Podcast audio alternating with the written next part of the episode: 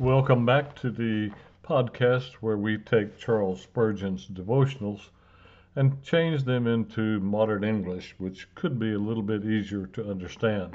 What a great writer that he was, and what a great writer of devotionals. Spurgeon speaks today about how we should celebrate the goodness of the Lord with our songs. The text for today comes from Psalm 138 5, which says, they shall sing in the ways of the Lord. The time when Christians begin to sing in the ways of the Lord is when they first place their cares at the foot of the cross. Not even the songs of the angels seem so sweet as the first song of praise, which flows forth from the inmost soul of the forgiven child of God. You may know how the great Christian writer John Bunyan describes it. He says, when the poor pilgrim placed his cares and situations at the cross, he gave three great leaps and went on his way singing, Blessed cross, blessed place where Christ was buried. Blessed is the Christ that was placed there in my place.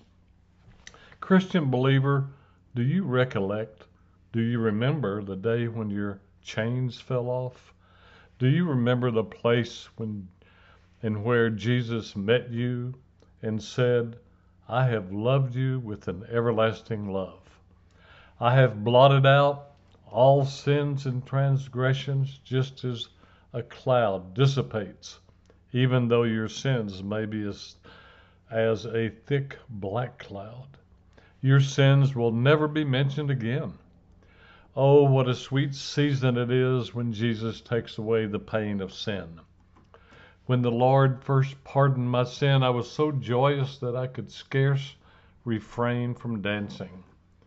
I thought on my way home from the house where I had been set free that I must even tell the stones in the street the story of my deliverance. So full was my soul of joy that I wanted to tell every snowflake that was falling from heaven of the wondrous love of Jesus who had blotted out the sins of one of the chief rebels, me.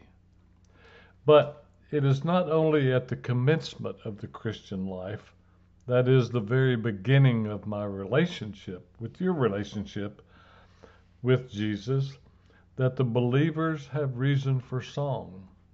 As long as they live, they discover cause to sing in the ways of the Lord, and their experience of His constant loving kindness leads them to say, I will bless the Lord at all times.